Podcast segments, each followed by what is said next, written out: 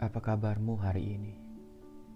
Aku tahu kamu bersedih, kamu berduka, kamu marah, kamu bingung dan kecewa. Siapa yang salah dan siapa yang harus kita salahkan? Tuhankah? Agamakah? Atau manusia-manusia yang hatinya sudah lama mati sejak dahulu kala? Aku tidak mengerti mengapa mereka sekejam ini kepadamu, saudaraku.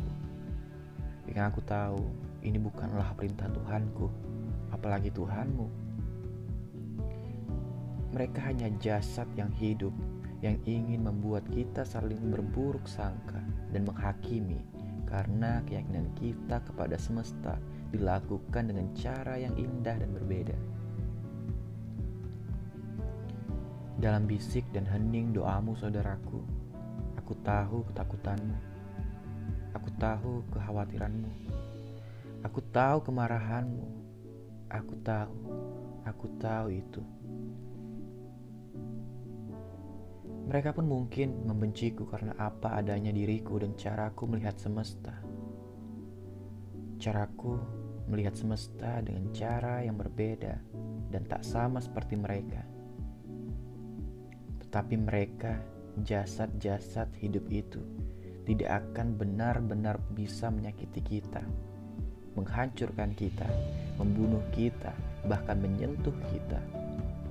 Karena kita tidak sendiri, kita tidak berjalan sendiri, tidak menangis sendiri.